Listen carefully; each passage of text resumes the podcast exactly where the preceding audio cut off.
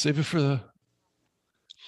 Hey, everybody. Welcome to Over 50 Starting Over. I'm Barry Edwards. And I'm Merle Garrison. And it's August 27th, 2021. Oh. How are you today, man? I'm doing great. Uh, can't believe that uh, it's already at the end. We're at the end of summer. Thank God, because Yeah, it's thank been God. so hot and humid here. In fact, Has just the other day, Yeah. like Monday or something, I saw in the news that this is the fifth most humid uh, summer here since 1944, I think it is. What? And Most that was a- humid. and it has been so humid this entire Wow. week. We're probably up to third most now. It is.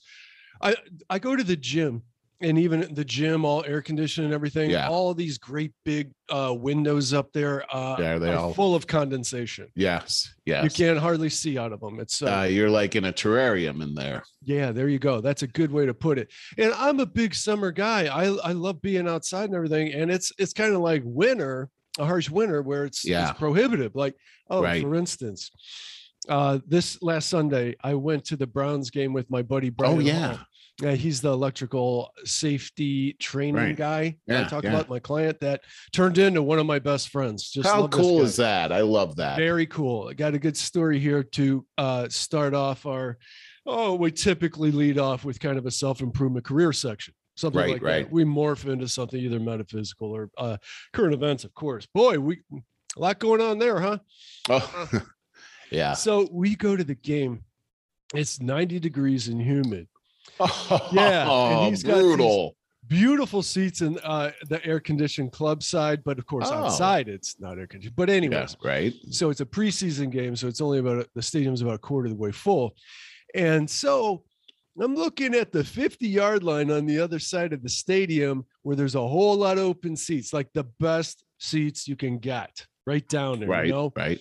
so at halftime it's like yeah we go over there and oh i just sit sitting down in those seats was like ah ah those plastic seats were so hot Oh my gosh. and I wow. could only last a quarter. I was I was gonna pass out. I was just dying. You know, we had a like an eight dollar beer. By the time I'm at the bottom of that thing, the beer was hot.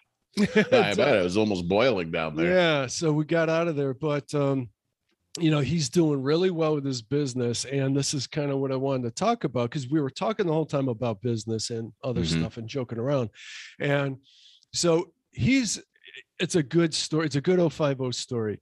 He started out as an electrician, you know, certified electrician. He got a job at the uh, Perry Nuclear Power Plant Hmm. and moved his way into training. Now, if you could imagine, uh, to train people in safety in a nuclear power plant is top tier. Like, you- Yeah. you- he had to be so well trained and certified in order to do that.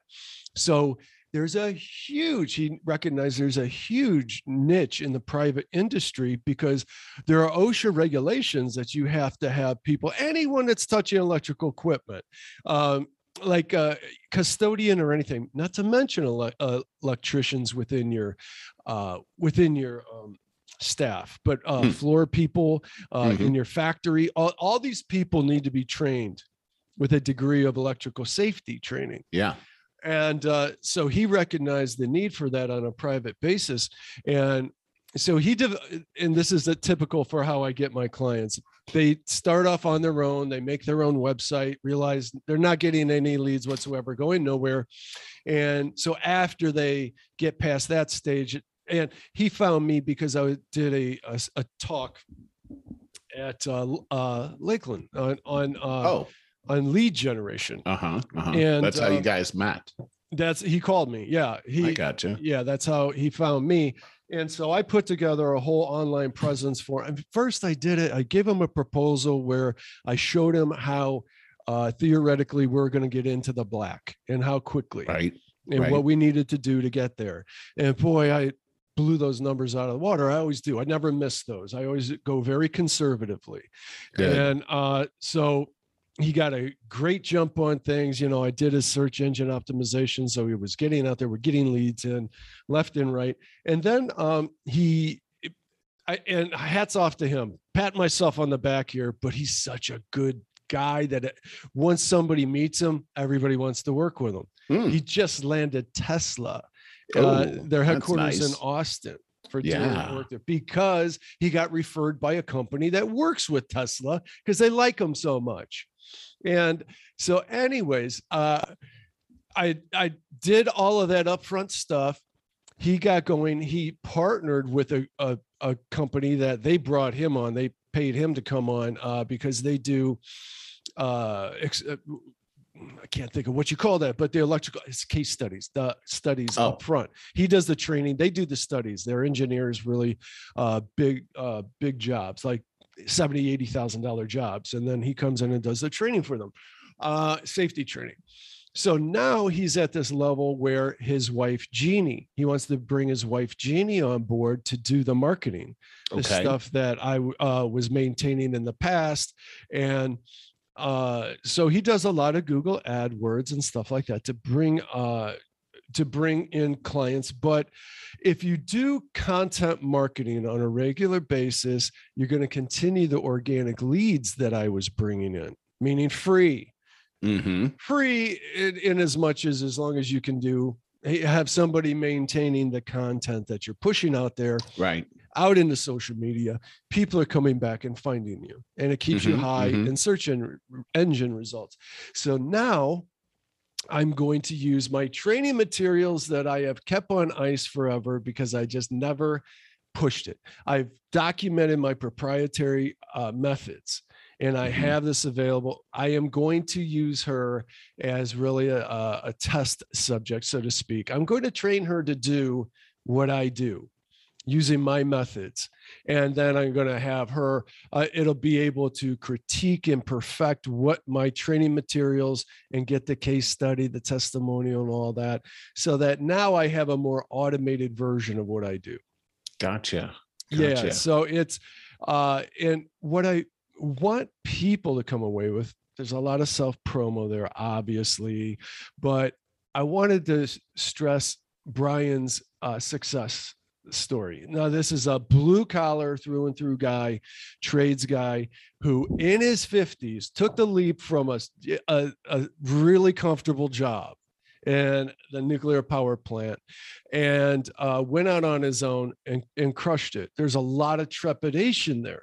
He's never done something like that before. There's a lot of limited beliefs there. Hey, I'm just a guy that's always worked for somebody and have made, you know, it's comfortable, you know, it's easy uh, for me, but it's a grind at the same time. It's not my dream. And so he went he, and he took a leap of faith and he pursued his dream, has crushed it, helped him do it, took care of the online stuff. But you also got to get your lawyer in line to find out, you know, do you want to incorporate? Do you want to LLC? Uh, just Right, simple right. things like that. And you want to get your accountant in line, get your quick book, QuickBooks up and ready. That's so easy. It seems, seems so intimidating. Even Mhm. I, I did it on my own with my with my uh, a couple questions answered with my accountant. But um, Right. I remember when I went out on my own when I was in my 20s. I was 27. I had a I had a I sound like I'm okay. I had a dream. I literally had a dream because I wanted to do it. I was getting frustrated in that uh in that bus- that small business role. I remember. I mostly hated managing the people. Oh yeah. I was a manager. I became a manager. And I wasn't doing what I loved. you didn't do that's what happens when you manage. And you, I had a you're dream. glorified babysitter. there you go. And I had a dream that I went out on my own and I said to myself, damn, that was a lot easier than I thought it was going to be. And- Mm. And I put my two weeks in like right away. My uh the owner said something to me as like once again, uh, and I said, look, this is my two weeks. And uh that was a great day. Uh And you've never looked back since I never did look back. I, now, I'm not saying I haven't had a lot of struggles, man. You out on your own. It's up over 30 years. It's up and down. I mean, the ups and downs. Right. And there's times that you think uh, you're living high on the hog, and there's other times where it's like, I like, oh man, maybe I need to flip houses or something. uh, Right, you know? right. Uh, Yep. And then all of a sudden, I make a comeback, and I was always reinventing myself as technology changed too. Got to stay up with things. Pretty cool story, Barry. Yeah, but I wanted to I wanted to share it from Brian's point of view as a, a real blue collar guy, uh, but a solid guy, and, Now- he took, now- took a chance on himself and really just paid off. And he's is he doing the same kind of thing, but he's doing this for Exact as his, an independent. Okay.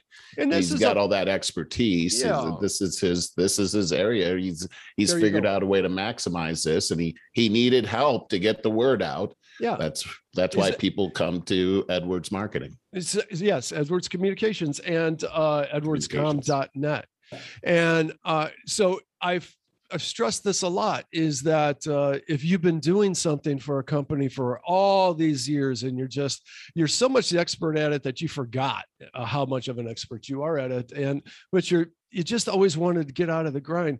Okay. Become an independent consultant. It, the, it is so available to you right now, Mm. now more than ever. So you you just need to get your online presence together in a very good way figure out your value propositions this is something that uh, i work with clients on a lot and that is how do you differentiate over your competition? What makes you unique that they can't reproduce the way you do because of your experience your uniquenesses and maybe proprietary ways that you come to the table and so that's something i help people with and I just I really like that.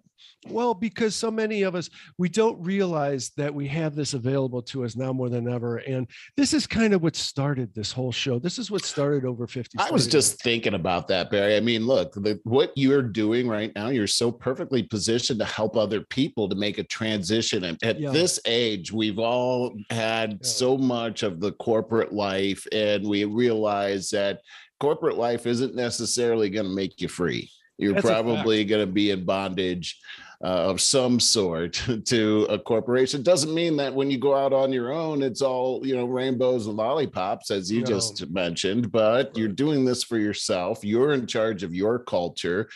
Hey, if the business gets screwed up, it's 100% your fault. You can't blame it on somebody else for messing it It's up, true. right? but and I've seen that thing- happen. Yeah. Yeah, you're right. But the, okay, so to that point, the important thing is is to create partnerships. Okay, like Brian Mm. and I really forged a partnership for the first six months. I did a big phase one for him. Right. I laid out the roadmap for that, and then after that, because I proved myself with that, I did a phase two for him, and uh, you know that just completely launched and solidified uh, something of a content marketing process and uh, bringing in those leads on a steady basis. Uh, what- That's so awesome. I wanted what a great success. Yeah. Partnerships because Yeah. then also because of how well uh, he does like is, what a good guy he is what a solid honest person that he is these people this other company uh, roselle that the engineers that do the electrical uh, case studies Right. uh, they they made him an offer to bring him on board because they liked him so much and and now they share the same leads back and forth Mm, partnerships mm, people Right. Right. partnerships. It's We're all huge. That's interconnected out there. We are. yeah Yes. don't be an island hey Well, it's, it's some of the biggest deals I've ever sold in my career had were related to partnerships that we had, and I, I never would have even known about these uh, opportunities without having solid partnerships. Go ahead. you're Barry. you're an amazing salesperson and uh, and manager of salespeople, and you've always stressed that. That exactly. That you don't see people as customers. Uh, that's almost like a a, see- a predator.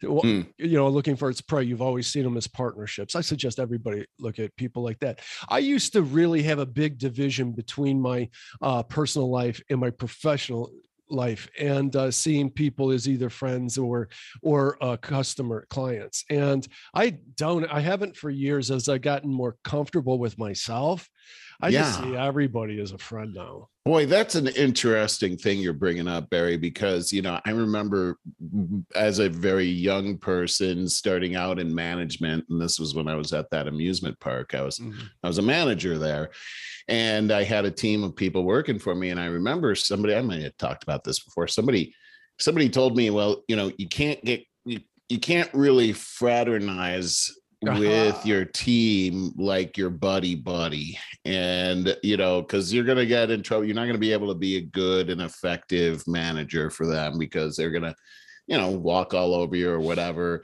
and i certainly i've seen situations like that too. and and and I, I, tried to be that way and I, have been in management a long time in my career probably more than half my career and i know exactly what you're talking about boy i it was fake for me i couldn't i couldn't not here's my problem is that i love people i mean i really care about people and i can't help becoming friends with people that I care about. And um, and I found that uh, when I tried it the other way, the way people told me to try it, I just wasn't being myself. I wasn't being mm-hmm. genuine.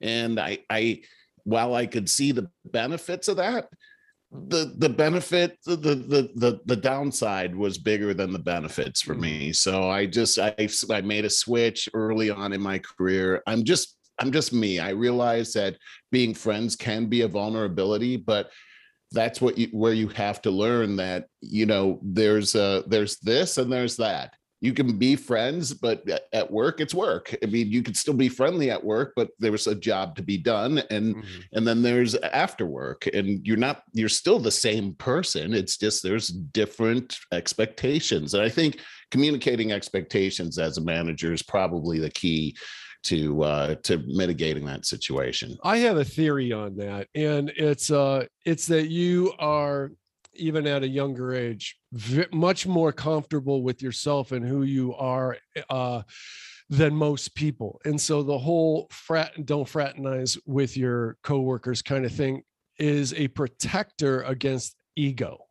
And so when you're not yeah you don't have your feet yeah. firmly on the ground and i remember back when i was in my 20s at that agency i was in my early to mid 20s and so i'm just and i'm figuring out the business world and all of that you don't so when you don't have that experience so that you're just completely comfortable when you walk in a room or have a meeting you know you actually got all this anxiety going on underneath the, the situation underneath right. the scenes that's that's what most people are for the, at least the first half of their lives and many people for their entire lives. And so they mm-hmm. have to go by that blueprint of don't fraternize because people will use that against you.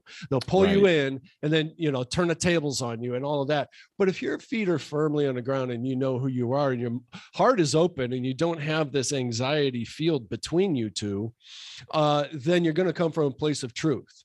And yeah, you know that's you know, true. that's, that's it. true. It's, everything's you know, just truth the proof on this is when you can maintain these these friendships long after the mm-hmm. working relationship yes. i just had a a friend of mine uh, mark lincoln uh, he uh, he was in town this week he he worked on my team back in 2000 and got a hold of me hey, i'm in town and i got this uh, he had an interview out here we missed each other we weren't able to make it happen but i mean it's still cool that that kind of thing happens yeah. and you know you build for me it's almost like these are my old war buddies you know we were in the we were in the yes. foxhole together it's just like this guy's like a brother of mine you know that i just love and uh, I uh, we were we I was thinking about him, and I started thinking about all the old sales stories and the experiences that we had at work and after work because we had fun in both areas, a lot of fun, and uh, you know it's uh, it's fun to think back on those kinds of things, Barry, for sure.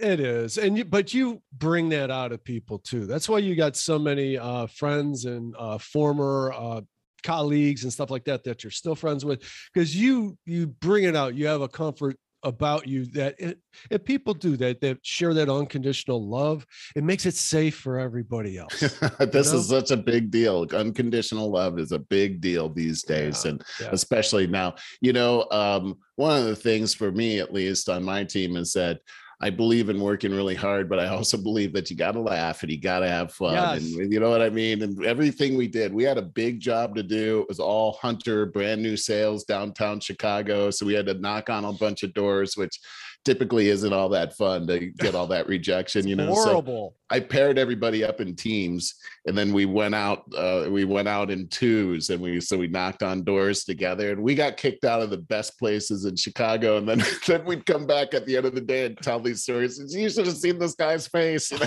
just and we would laugh That's about great. that stuff.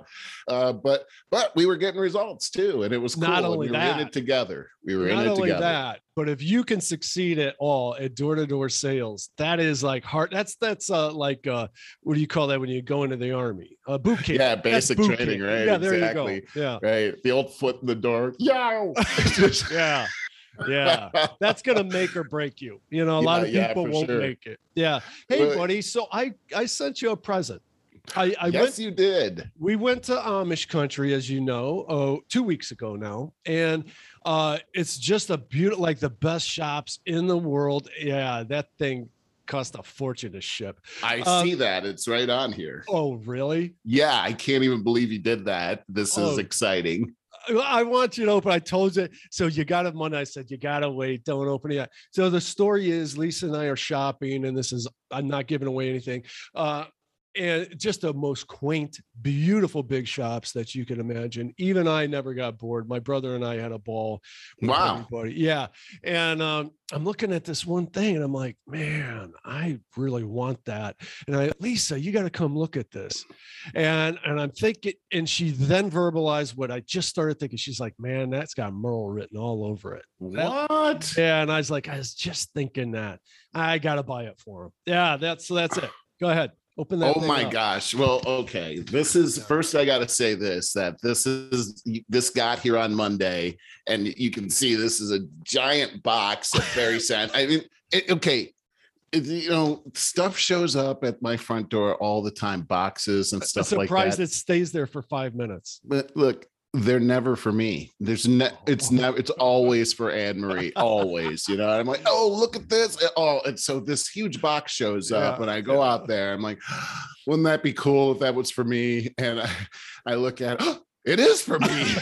oh yeah, Barry said he was sending something, so I pull it into the house, and it about drove Anne Marie insane. I mean, she wanted to know what was in there so Lisa bad. would be the same way. yeah. so So, it's here going to be a pain to open. I, I. Oh, thought that I would be able to pull this right out of here, but I'm I'm not. No, to. you're gonna need a X-Acto. right, all right. Let me. I got one right here just in case. Oh yeah, yeah, and it's bubble wrapped beyond that, so you got a little bit to do.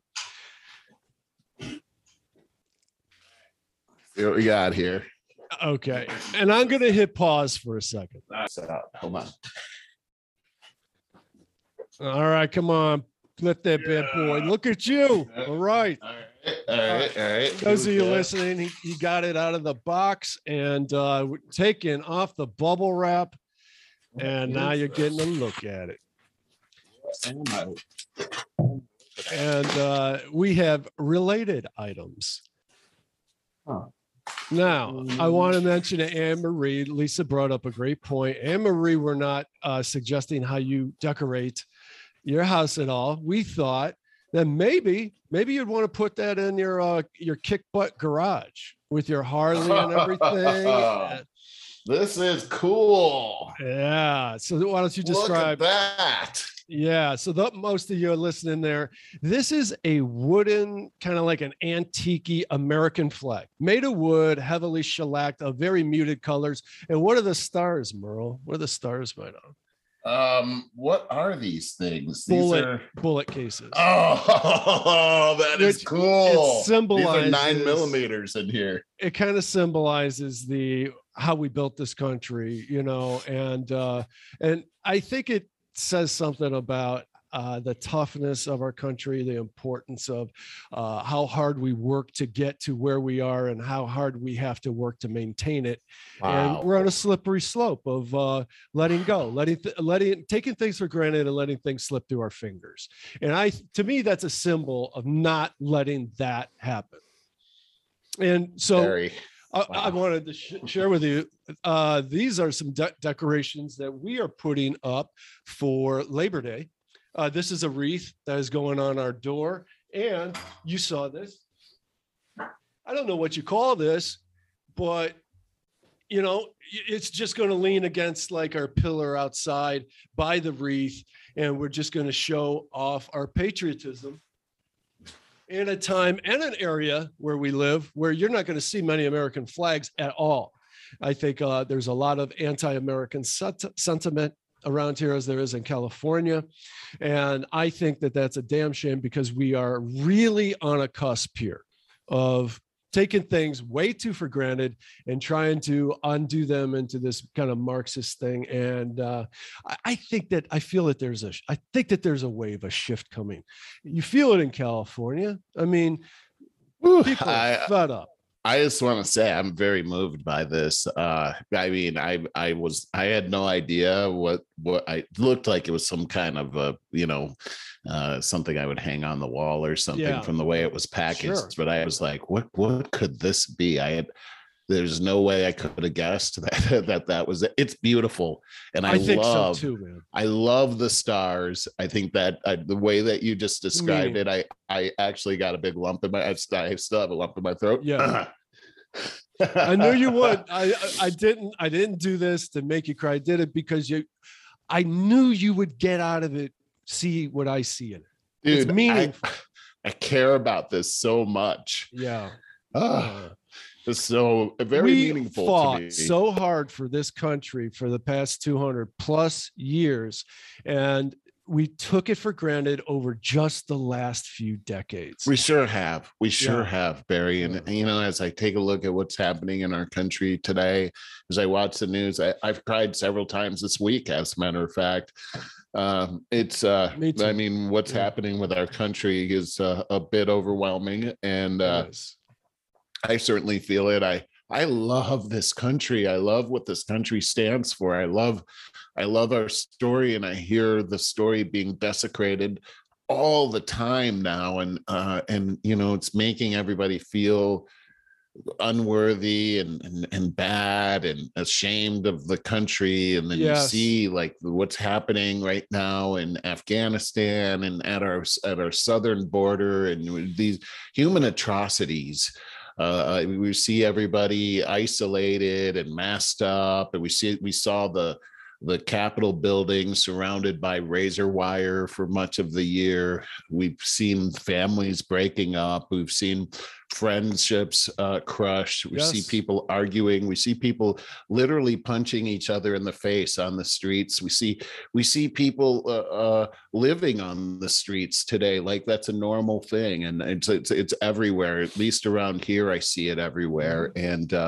Um, and there seems to be a lack of human compassion going on right now, um, from the bottom all the way to the top of our society. Mhm. Uh, we don't care about each other, or at Mhm. least it sure doesn't feel like it. because they're dividing us and we're Yeah. falling for it we're falling are. for it and we're using that it seems to me that the media and the military industrial complex the politicians that are embedded into that that are getting their palms greased they're all in on this together and they're using what I think joe biden had the utmost i got a lot to say about this but i think he had the best of intentions in pulling out of this because he couldn't get a straight answer from these generals. Like are you saying that we're on top of this? Because you've been saying for decades i've been here in washington for decades and you're si- been saying that we're getting on top of this and we're turning the corner. So are we or aren't we because we're getting out of there. And then all of a sudden you're like, oh my God, he's serious. Hmm. And so this disaster happens and the media runs with it. And I think literally what they, the, the deep embedded politicians had decided that the, the military industrial complex that goes on through each administration they're you know these are just flybys these presidents and, and their administrations they're like you hmm. know they don't really control what's going on they're they're puppets and they don't even know it and uh, so I think it's it's kind of like um, it's kind of like uh, Cuomo in New York. Oh my God, this nursing home scandal. We're never going to. You know, this Democratic Party's never going to survive this. He, but if we have this girl come out who complained that he grabbed her butt uh, a few years ago, let's let's run with this stuff. Let's push that Right. news. Right. that. So then they uh, throw him under Cuomo under the bus, who was one year ago a hero. Michael Avenatti, uh, you know, was a hero as well. But in this case, I think they're doing the same thing with Biden, and Yeah. that it's like, oh my God, all right, Joe, here's what's going to happen. You're going to have to. Uh, we are going to destroy you right now, or you're going to have to get on board uh, with uh, this disaster and and the recovery of it. Because when he gave his speech on Tuesday night, I made a quote. I I, I went back and I re-listened to it to to quote this. He said, "Because man, I'll tell you what, I almost fell out of my chair when he said this." He goes, "We're going to continue to fight against terrorism with our in quotes." over the horizon counterterrorism capability as we are so effective at doing all around the world. What that just said to me, and I'm going to say this again, all of a sudden they came up with this new term over the horizon counterterrorism capability. Yeah. They just invented this because what they're doing now, what he and the military industrial complex, as far as I'm concerned, what I see is they made an agreement here. Look, we're not going to destroy you if you if we continue our forever war in this way now. So we're going to con- you continue to feed us tax dollars in this so-called over-the-horizon counterterrorism capability, this new word, um, Huh. and we we will kind of take it easy on you because they were just absolutely they've been absolutely destroying them in the media. Not that his administration doesn't deserve it because you mentioned last week, hey, he's the captain of the football team or or uh, the coach or what have you know Right. that would be more appro- appropriate.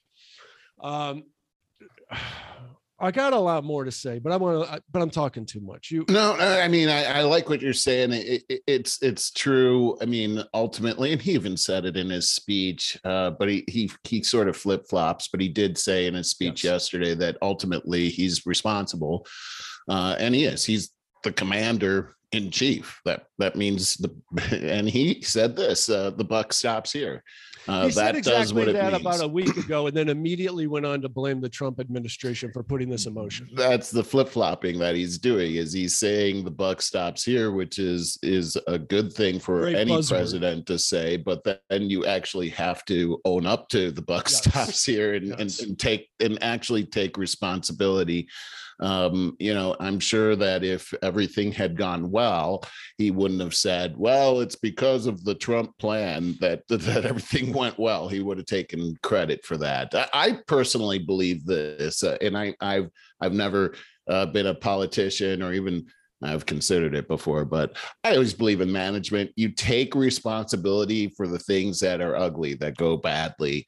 Uh, that's what a good manager does, and you give credit when things go well. You don't take you don't take credit. You give credit and you take responsibility. Yes. And what I'm seeing is just the opposite coming from uh, coming from our leadership. It's not just Joe Biden; it's all of them. Every everyone, nobody is taking responsibility for what's happening over there, and Right. it's unfortunate because they're all responsible for it. It- w- I wish one of them would would would own up to the responsibility. Our Secretary of Defense. Uh, you know, Joint Chiefs of Staff, uh, you know, the the uh, the Secretary of State, all of them seem to be playing the blame game. They've they've they've blamed the Afghans, the Afghan people, the Afghan military. They blamed the, the Americans that are left behind. They they they blamed Donald Trump. Um, they've always they blame blamed global warming. They've blamed they blamed and blamed and blamed, but we'll never be able to get through these situations effectively without taking responsibility and actually driving this bus where it needs to go. Right now, there's a situation that's been created by this that I think we need to our leadership needs to get over the politics of this whole thing and and and start to put their head in the game because they've created a dangerous situation. There are um, a lot of terrorists that just escaped or just got let out of Mhm. prison, and now they have some of the highest and most uh, expensive and elite military equipment uh, that the world has ever known that's been delivered to them as a gift. Uh, they, we've Yeah. we heard that they have more helicopters uh, over there now than uh, the, the country of Australia. The the Taliban has all of that. Right. And um, my thing is this, Barry, and nobody's talking about this, but I'll bring it up is that if you're the Taliban and suddenly you get this cache of of uh, Black Hawk helicopters, well, that's a great thing, but how do you fly them? Yeah, like you you you have to you They're actually have to be a We've been training them for 20 years. We haven't been training the Taliban how to fly. And by the way, um, we left, uh, we actually did not train the Afghan military in an Air Force. Our Air Force is the only Air Force that was over there. And that's why everything collapsed when we started to pull out, is because the Air Force was providing cover for the Afghan army. So the Taliban didn't have any kind of Air Force whatsoever. They now have an Air Force. We just donated it to them. But I'm telling you this, Barry, they don't know how to fly those planes or those helicopters yet.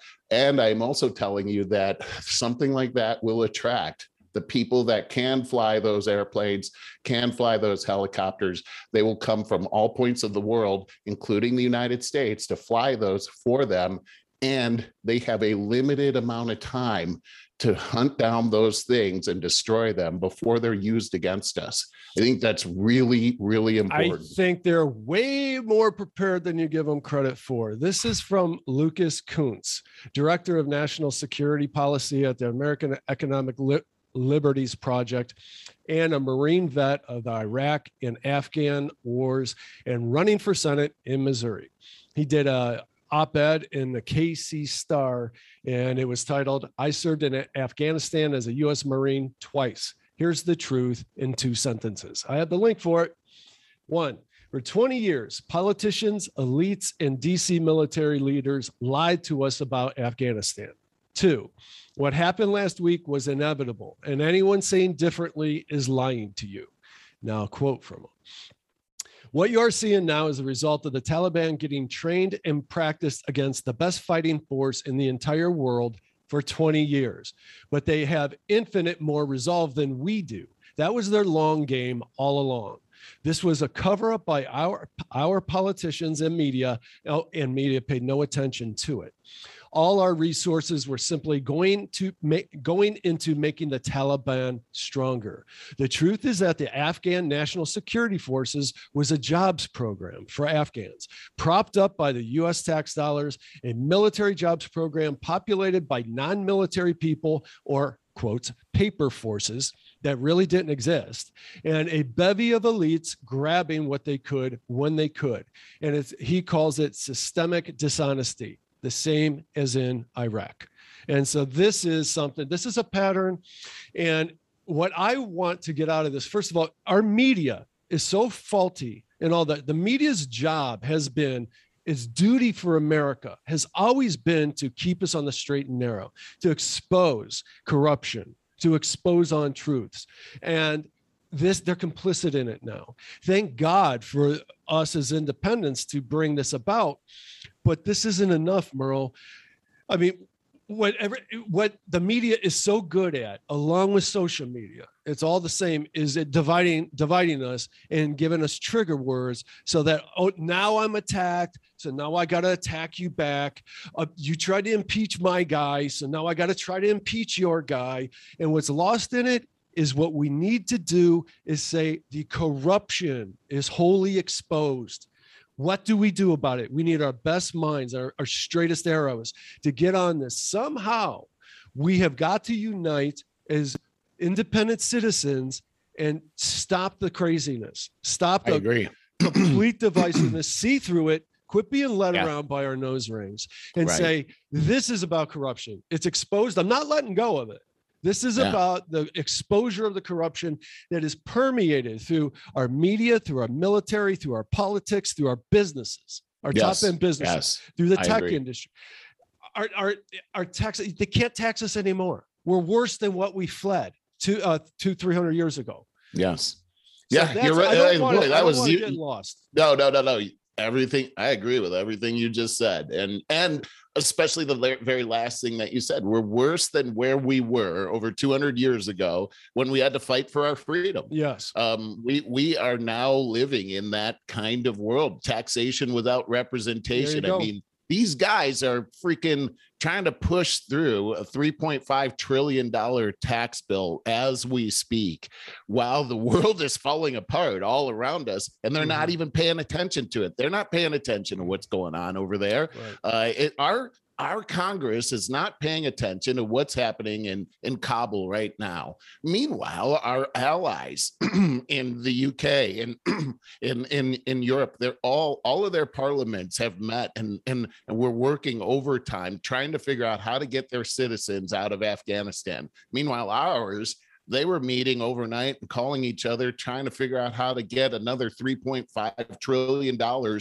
of our tax dollars pushed across the line for their pet projects. Yes. Um, it seems to me, and, and Barry, this is the part that's really concerning to me is that you, you just named a, a whole bunch of things that are going on right now. And it seems to me like the bottom line of the all of this is that the American citizen is is being left behind. Uh, Yeah, doesn't to say the like least. American citizen is actually uh, a care here. It, it, it almost seems like every other country's people uh, are, are the- our government, our federal government cares more about them than they care about do. our citizens. We, Absolutely. we're leaving. Look, look, the bottom line of what we're seeing in Afghanistan right now is that there's going to be a whole lot of Americans left behind. I mean, Mhm, they, mhm. there's no doubt that that's going to happen and and those people are basically in a hostage situation and we're going to have to deal that is a very ugly truth right there but the fact is is that it doesn't really feel like as a as a country as a government that we're like that should be a number one thing for us and it's it doesn't seem like it is. It seems like it's it's not high on the priority list. It's that's the impression that i'm getting. Um and it seems like what we're seeing in afghanistan is sort of a litmus test for everything else that's happening here Oh yes. Oh yes. And it has, I mean, it's so exactly uh mirrors uh, Vietnam. I mean, it's Ah, yeah it's like the exact same thing happening all over again. And Iraq is extremely similar as well. Happens over and over again. And I just know- I think, Merle, I want to throw this at you Yeah, is uh yeah. the older I get, I, maybe it's cynical or maybe it's the reality because I try not to be cynical. I try to see this objectively. I think the human condition is corruption. I think that we are, I mean, I think I always thought the socialist mentality, the Marxism mentality assumes that people are inherently good. it and- does Yes, and I don't believe that. I believe look at what the the the system that we set up in this country. Damn near miraculous, if you ask me. The Constitution, Bill of Rights, and you know the complete foundation, uh, the separation of uh, the powers, the three different uh, governments and three different uh, branches of Yeah. government, and right checks and balances, and yet it's completely corrupted. I'm telling you that no matter how hard we try, it it's always like something. It's always like a grass glass with a crack in it that it's going to start leaking. You know, it's inevitable, and I think that's a human. Each human being is corruptible. Yeah. Uh, you know, it's interesting you're bringing this up because actually, I totally agree with you. The Bible agrees with you uh, that uh, we we're born sinners as a result of Yes. the fall of Adam and Eve, and and it's according to the Bible, it's it's it's something that gets actually into your blood. So the blood of Adam and Eve uh, is passed on to us. And so, as before we even did anything, the sin nature is already inside of us. Like as you're saying, we're corrupted already. Mhm. It's just like, have you ever noticed how easily a little toddler just learning how to speak can lie about the cookies that he didn't eat? He's got That's chocolate all over his point. face and everything. It's like, where, didn't where did you it. come up with that? That's a really good point. you know and and so we're we're born that way Yeah. Uh, so we're born into this condition it's not necessarily that you know in in our bible jesus didn't die for our sins like the verb he died to eliminate sin the noun Hmm. and that's what we were born with and and so it, it it is it's it's like we always say absolute power corrupts absolutely because that's human nature we're we're Mhm. born into this whole situation and we all of us uh are all of us have fallen short that's Mhm. just the, the bottom line i That's sure have. Uh none of us none of us except for one according to the bible jesus Mm. christ has has uh has lived a perfect life we just can't do it because we're fallible human beings and Mhm. you're right. It, as we take a look at what's happened to our government, we have the checks and balances in there, but the human beings are crafty. They're going to figure out a way around those. Uh, You're, going to go under it, over it, or or around it. You know, that's that's we're we're we're Or, tenacious that or put loopholes in our constitution in the first That's place. what we yes. did. You know, I mean, this this is interesting because we talk about conservative versus uh, liberal and progressive and all that, but Mhm. you know, conservative actually means conserving the original intent of the Mhm. Constitution, and that I'm a conservative, Mhm. and I I believe in those original intents. But a progressive believes in the progressive revelation of of the Constitution. In other words, it's a it's like a living being that's evolving Mhm. and that's the slippery slope right there barry I Uh, well, I could see it. You know, I can understand that. I can understand the attraction to that. Oh, this isn't the same too. world that it was 200 years ago. absolutely I get well that. I- I- this is this is how we got But our you said- bureaucracies right yeah, you said something very important. One word. You said the original intent of Right. the Constitution. I agree with that completely. Yes. Intent is a very important word. it is and here's the thing is we try uh, we have a lot of antagonists here in the united states that'll say well okay they wrote this but they still had slavery right and then Mhm, they were mhm. hypocrites no Mhm. no they weren't hypocrites here's the thing is that the, the- we set a goal with our constitution our declaration of independence that's so far out there that we i mean you hear that you, you shoot for the stars you might hit the moon. That's really what it is. There's never been a government that ha- ever attained anything according to what the declaration and constitution are would never even come close. But we're Right. aiming for that. Uh, that that's our that's what our aim is, and as a result, it has caused tremendous benefit to the entire world. When you talk about slavery in general, um, er- there were slaves all over the world at the time that America started in Still is. 1776. Still That's are. correct. Yes. The, the fact is, is that America and the UK were at the forefront of destroying the international legalized slave trade. That's what they did. No one else had ever done that. It was a result of the Declaration of Independence and the Constitution. And the seeds of that success were built into that. We're missing that point. People aren't being educated on that. And as a result, there's all this animosity towards America regarding our history when we actually have this glorious history, Barry. Oh, I completely agree. Uh, it's Uh, too bad though. Wait, I wanted to get back to yeah, something that you said uh, about the, it was inevitable. I think I don't know if you said it that way, but the, That's what, we're- um that's that's what uh, I'm trying to find his name now. Um where'd he go? Where'd he go? Lu- Lucas Kunce, the ex-marine. That's what he said. It was Ah, absolutely gotcha. inevitable. Well, and and I, I, you know, maybe you're right. I have no idea. You and I aren't there. We have to just depend on what we hear, right? Mhm, And um, mhm. And I and I I heard Joe Biden. I, I watched his speech yesterday. Did you have a chance to see him not speak? yesterday, no. It was. Uh, it, I think that was one of his toughest um, outings since Mm. he started as Oh, that's president. saying a lot. Yeah, it was it was uh it was kind of ugly. Um first I'll I'll say this that the the press has changed towards the uh, Biden administration. They're Well, now giving they're him the hardball. They're Yep. they're giving him the hardball questions now that they never gave him before and his administration. They were given those orders, as we know. Yeah, Mhm. yes, they were. And so I heard Joe Biden say this. He said, as a as a student of history, he said, there's never been a conflict where people are able to get guarantee that their people can get out. It just doesn't happen. Mm. And I had to take issue with that because that's Mhm. just not the truth. The truth is, just like Vietnam, we're not going to get all of our people out of there. He's right about that.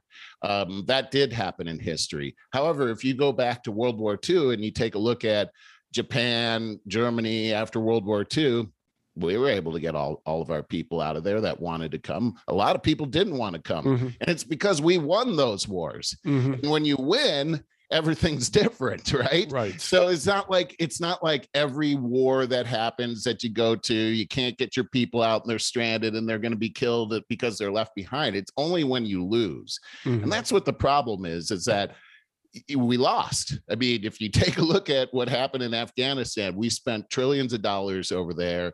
We Mhm. the the the country is devastated. We made might have had some short term gains, but it's a long term loss, and we've got a black eye as a reputation. a farce. Yeah. And we've made and the world is much more dangerous now as a result. Mhm, mhm. And so we lost, and and we let's just call a spade a spade on this one. Mhm. When you lose a war, uh, atrocities happen, and that's why. We have to have when we. That's why you know we need to start having conversations about what wars we really need to be a part of. Mhm. And did we really need to be in Afghanistan and Iraq? I of have to course not. That it doesn't from the very beginning, from from day one, it didn't make any Mm, sense. No, it didn't. And Merle, I said this last week, and I'll say it again.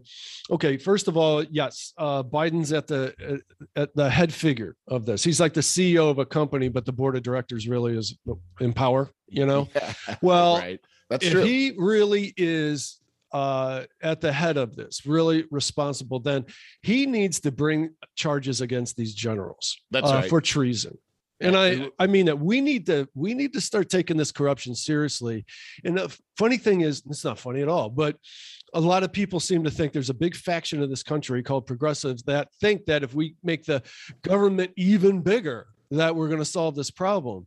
I, I believe exactly the opposite. Government Yes. is way out of control, way out of control. It needs to be more nimble. Uh, needs to uh, not be the largest employer in Right. America. That's for damn sure. right. Uh, it needs to be much smaller. We need to make a movement in this direction.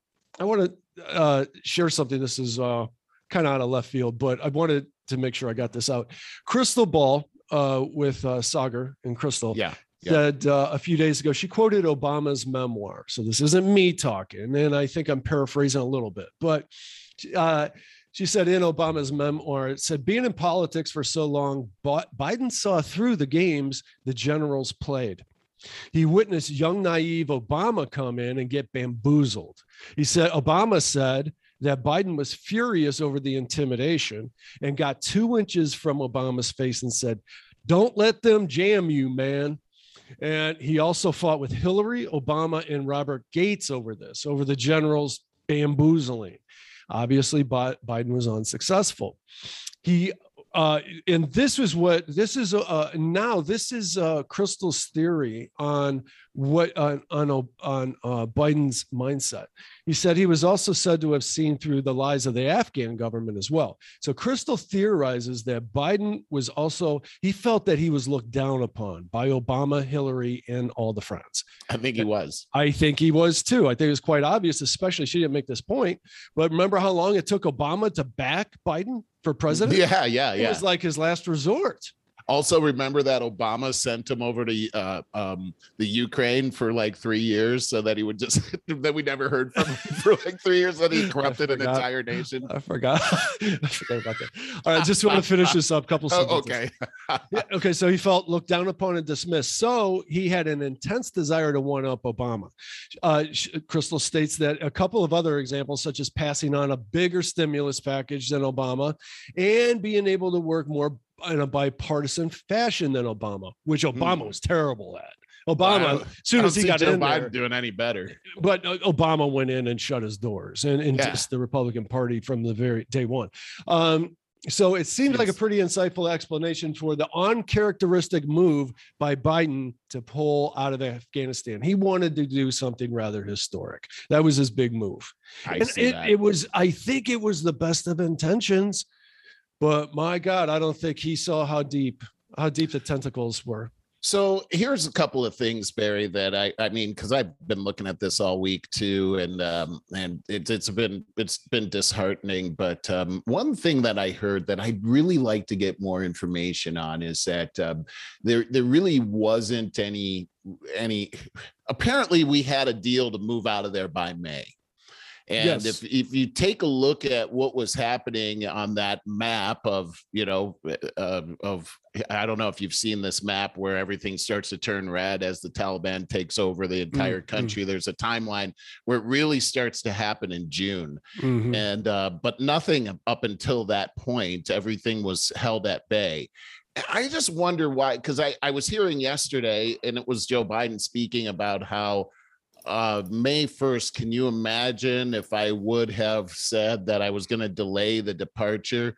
I'm just wondering why wonder why if we had an agreement to get out in May, why didn't we just get out in May? I, I don't I, I'm kind of confused on why we didn't do that. And it seems like I mean hindsight's 2020, right? Seems like Oh, if we would have done that, we would have been in a we wouldn't have had to do all the iterations that could- we're doing right now. I could now. theorize that though, Merle. It's these generals who are trying their very best to keep the forever war going. Now, first they're saying, Yeah, "Oh yeah, we're winning I this agree with that. war. Yep. Totally winning this war." Then it's, "Oh, we got to get out in May." Well, we can't quite get out in May. They know it's the disaster that's going to happen.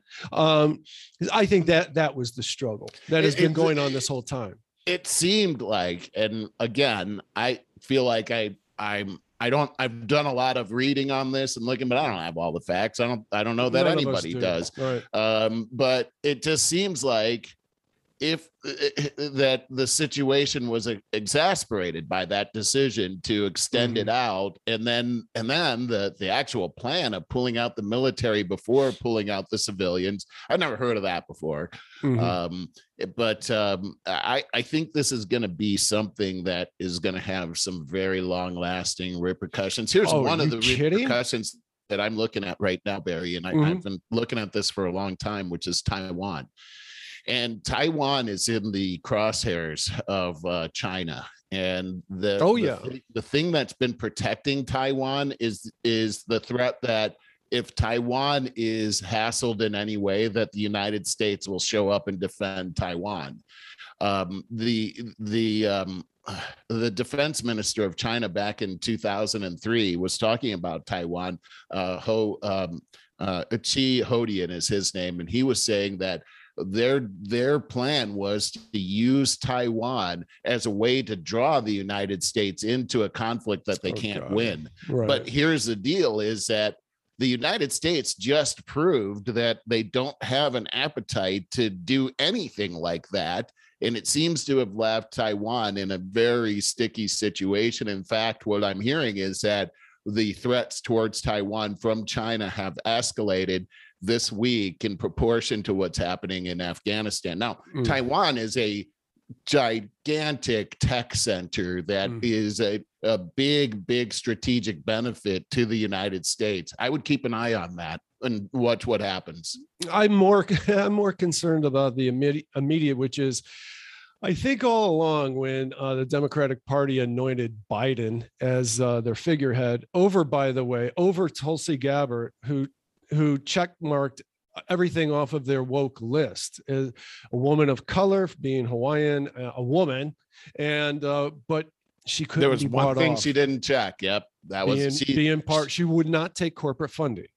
Tulsi Gabbard is a liberal. She's a classic liberal like you are. They were looking Mhm. for a leftist. That's Yes, that's absolutely. What, that's where uh, she it, and what we were finding out according to that dogma is Mhm. it doesn't all those other things like she's a woman of color and Mm. all these other things. None of that matters At that point, no, not in her case, if but it would. not in the left category. There you go. So Right. what I'm worried about is I don't think anybody ever thought Biden would actually make it through this four years of presidency. right. And and and now Kamala Harris, did you see the latest polls that she is the most disliked VP, uh, first year VP since uh, Gore, since Al Gore? I mean, that I- was long that's hard to ago. believe. I didn't know Gore was that uh, I that didn't hated either. as a. I thought people liked him actually. Yeah, I yeah I don't. I thought it was uh, the guy that was the VP for uh, George Bush, the first one that spelled potato uh, wrong. Oh, uh, What was that guy's name? Quayle. Oh, Dan Quayle, Quayle. Dan yeah, Quayle, no one liked right. that guy. No, he was a joke.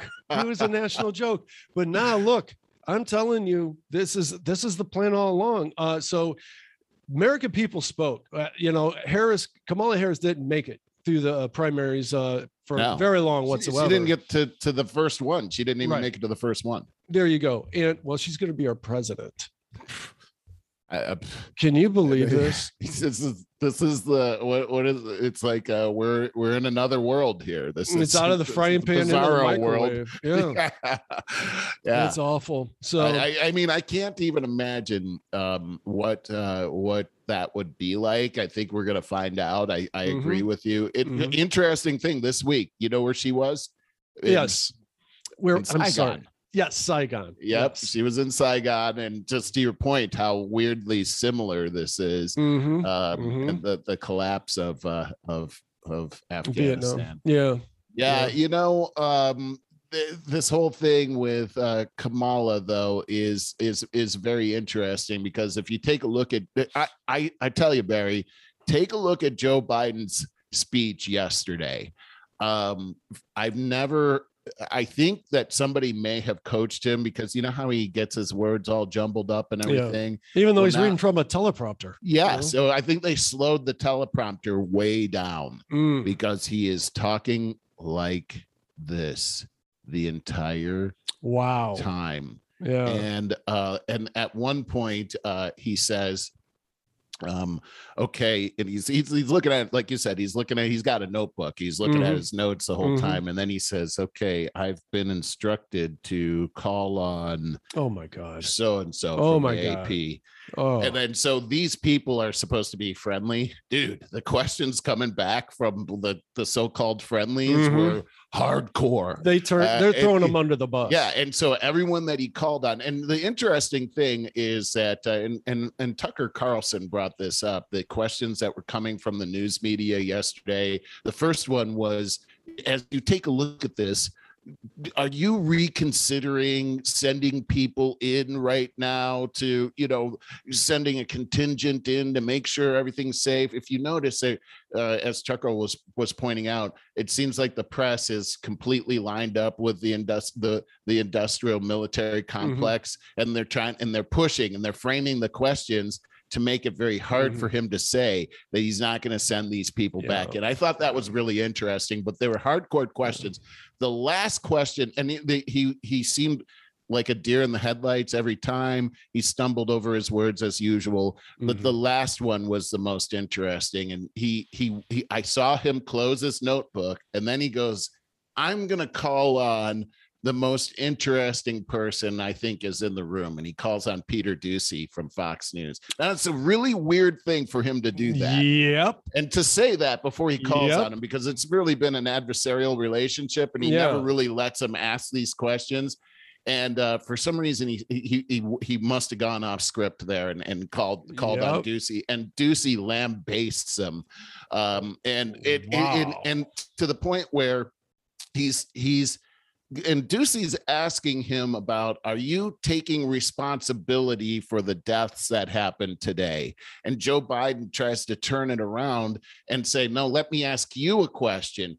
What do you think? And, and Doocy's not letting him ask the question. He's he's he's pounding his question in there. So Joe Biden, in his frustration, grabs a hold of his notebook and he just puts his head down like this on Oh in, my in the micro, and he's just he's got this and he just listens to the question and then slowly says, uh, I what I what I think is, and he answers it in a very feeble, nonsensical way.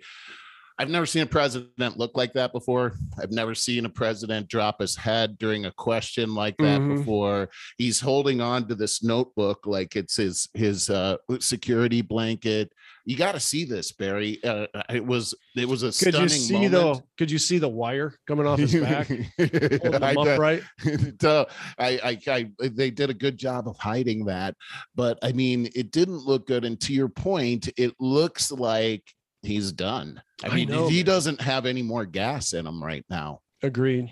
Agreed. and and it's unfortunate. It, it it looks like, but the Twenty Fifth Amendment is how you get somebody out that's not in their faculties, and Yes. that means the entire cabinet has to vote to to to remove him and that could be a very tough order to I don't think that so. to happen It- I it- don't think so. I I, think, think that's that- part of the plan.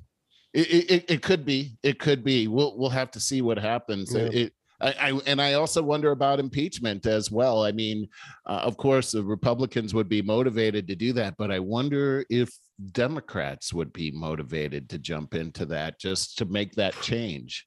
Probably. I, you know, I think there's the underlying government that's more at work here than I think uh, you're right. Yeah. Yeah, I think And you're I know that sounds way conspiracy, but I Mm, think we just saw complete evidence of it with this whole thing that transpired. And I just want to just I just want to hammer home that we need to get very anti-corruption. Get tired of hearing the noise, get tired of be, people trying to divide us, get tired of pe- just hearing from the far left and the far right. Block it out. Just get tired of it and get tired of the corruption because that's what goes on beneath the as a result of the smoke screen. I, I I just want to say, I think about the people that served uh, in Afghanistan, and uh, I can remember being on an airplane and some people came in from the military and we all stood up and clapped for them and we Yeah, were, all very proud of them and uh and and i i still feel the same way towards our military and and the the I fighting people that go out there but I i I feel for them right now, especially because these people went and they they they many of their friends that were right next to them were killed. Many of them have come home and they were maimed, they missing a limb or something like that, or just have the memories of of what they did and what they left behind. And Yeah. and to see the images that they're seeing over there for people that they fought and died for those people have got to be very devastated by this and um, i would imagine that they probably need their friends and family more than anything else right now to get through this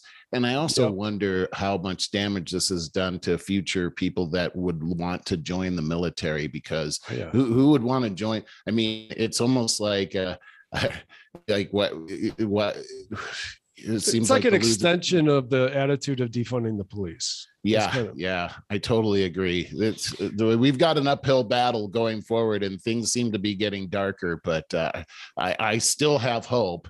And uh, as we take a look at what's happening here in California with this whole recall that's going on, Barry, it's heating up, man. I mean, we're coming down to the wire. This this thing is going to happen on September 14th, the recall vote, and uh, it's in the, it's it's in the margin of error. It's it's neck That's what I and hear. neck right now.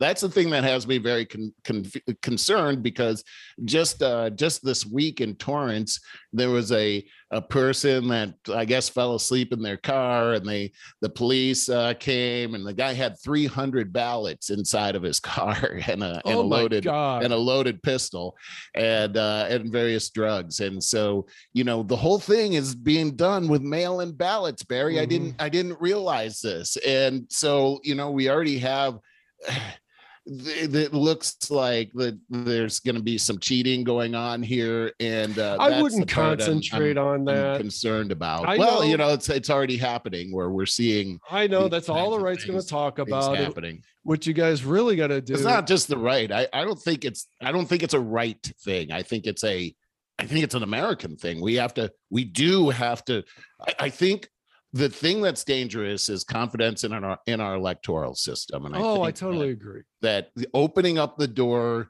to to corruption which mail-in ballots opens that door wide um and in in many different ways and and both sides left and right agree on that we can look at the records on that that's true we that's important that's really really important It is important. It's very important. I, I completely agree. But in the more immediate is I, I know it's going to happen is now people are starting to panic in California. And since it's so crazy far left over there, the unmotivated are finally going to get motivated and Newsom's going to win regardless. And, and everybody's going to concentrate on cheating, which I guess in the end is going to be the best outcome you can get so that we finally do try to clean up uh, the whole voting situation. But I feel pretty confident that uh, because of the panic that's going on, that uh, it'll finally motivate the previously unmotivated left. what what what uh, you you mentioned panic what what are you talking about Oh, Uh, now there- there's a lot of areas of panic but Oh, what- I hear that uh, the whole thing is being uh, construed as, uh, oh my God, Trump is going to in- invade California now. Mhm, This whole. Trump movement. And boy, as soon as you put his name on something, it gets everybody over there really fired up. So I, I, I wonder about takes. that. I wonder about that only because what we've seen in MSNBC, CNN, and all the rest that the whole Trump trigger word is not working like it used to work. Uh, now that he's not in that. office, Yeah. and you know when I see like the uh, oh the because we see the commercials all the time, the Republican ta- takeover. Elizabeth Warren of all people Mm, uh, is somebody that uh, Newsom is using a lot, and she just doesn't seem effective to me. I mean Mhm. uh, maybe it's just because it's me, but just seeing her every tw- every t- 11 minutes come on and say the same thing about the Trump takeover when Trump's not the president anymore doesn't doesn't seem that effective to me. How, do, how Uh, does anybody take her seriously? That's mean, the thing. I, I that's what I'm saying. She doesn't Yeah. seem like I don't know why they thought that her coming from you know the New England area is going to be is going to be the one the, the Claiming the to be a mouthpiece for- minority. for, for yeah for California and and yeah that's the thing and so it doesn't the the whole Trump takeover doesn't seem to that narrative doesn't seem to make sense out here because what you have is this is a very uh democratic state. And there's Mhm. no way that the republicans in the state are the ones responsible solely for this recall. Uh, if you take a look at the stats and the recall is about half and half. We're calling for his recall. So what you have to do is convince all these democrats that it really is a trump takeover. And with all those democrats being a part of the take the the recall it's the real issue isn't trump. The real issue is a uh, overreach of authority Definitely. by our, by our governor and also a do as I say, not as I do. That really ticked off the Democrats. And now to But- reclassify it and label it as a Trump takeover, that might work on some people, granted. I don't think that's I, I should think that's why it's still razor thin. When you when you take a look at the fact that if he loses, a Republican is going to win, and the fact that it's still razor thin tells speaks volumes to me It about does. what's happening here in California with the Democrats and their and and, and their uh uh they're they're pulling away from Gavin Newsom. That, No, that's I- really I what's totally agree. here. But not a Republican thing. It's actually a Democrat thing that's happening out here. Mm, But additionally, I also I think that Newsom's going to win um, fairly easily in this because, if nothing else, because it's Larry Elder, a Republican, a pretty far right Republican uh, that is running against. If it were a moderate Democrat, I, I would say probably a good chance that moderate Democrat's going to win win out in that thing. But you might have a point there. You might have a point. well, we'll Yeah. see. We gotta lighten this up, and uh, but I don't have anything from the lighter side, and we we sure as heck weren't very light in the last uh, forty five minutes or so. But uh,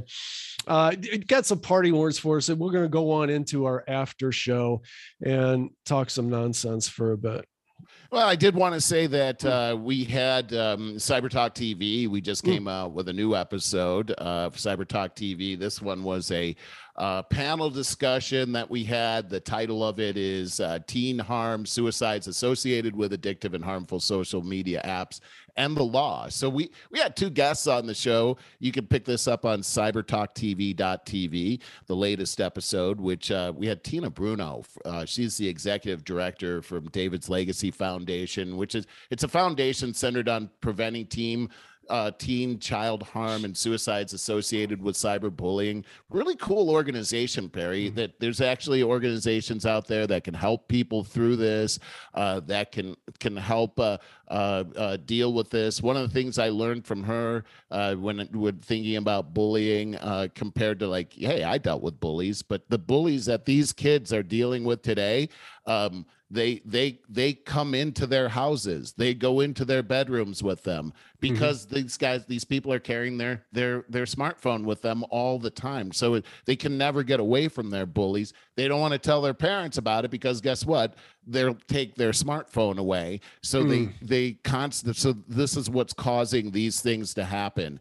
And uh, so we had her on and then we also had another panelist. He's a former assistant Texas uh, Attorney General Brian Cummings, and we had him discussing legal remedies for people, including teens and children who are harmed or die as a result of these addictive and harmful apps on social media platforms. Very interesting discussion. I think in the end, Very it important. actually gives a lot of hope uh, for people that are a part of this. There's there's great education available to people. There's there's a way out of this, which uh, which is what we uh, what we were able to bring out in the show. That's good. It's almost always going to come back to education. And, you know, we're going to have to realize that uh, social media and our parents raising their kids and have to have to take more responsibility in this and we have to realize that social media is uh, um, uh, you you need to be a little bit more adult before you're prepared to deal with it you know a little Yeah, bit more yeah. of development has has has to have gone on and it has to be dealt with in moderation that's a, it's personal accountability again Yeah, It's you know, it's, it's like it's like drinking. You know what I mean? Like, hey, Yeah. in moderation, it's fine, but if you overdo it, you're gonna be uh, in the ditch, right? Yeah, you're gonna hurt yeah. yourself, and uh, Yeah. and that's it is addictive too so it's a very good analogy Yep. all right Yep. hey with that we should oh unless you got something else No, no, that's it. All right, all right, guys. We're going to go into the after show, uh, which will come up down in the corner of your screen if you care to uh, listen to some nonsense. All right, thanks a lot. Have a good week.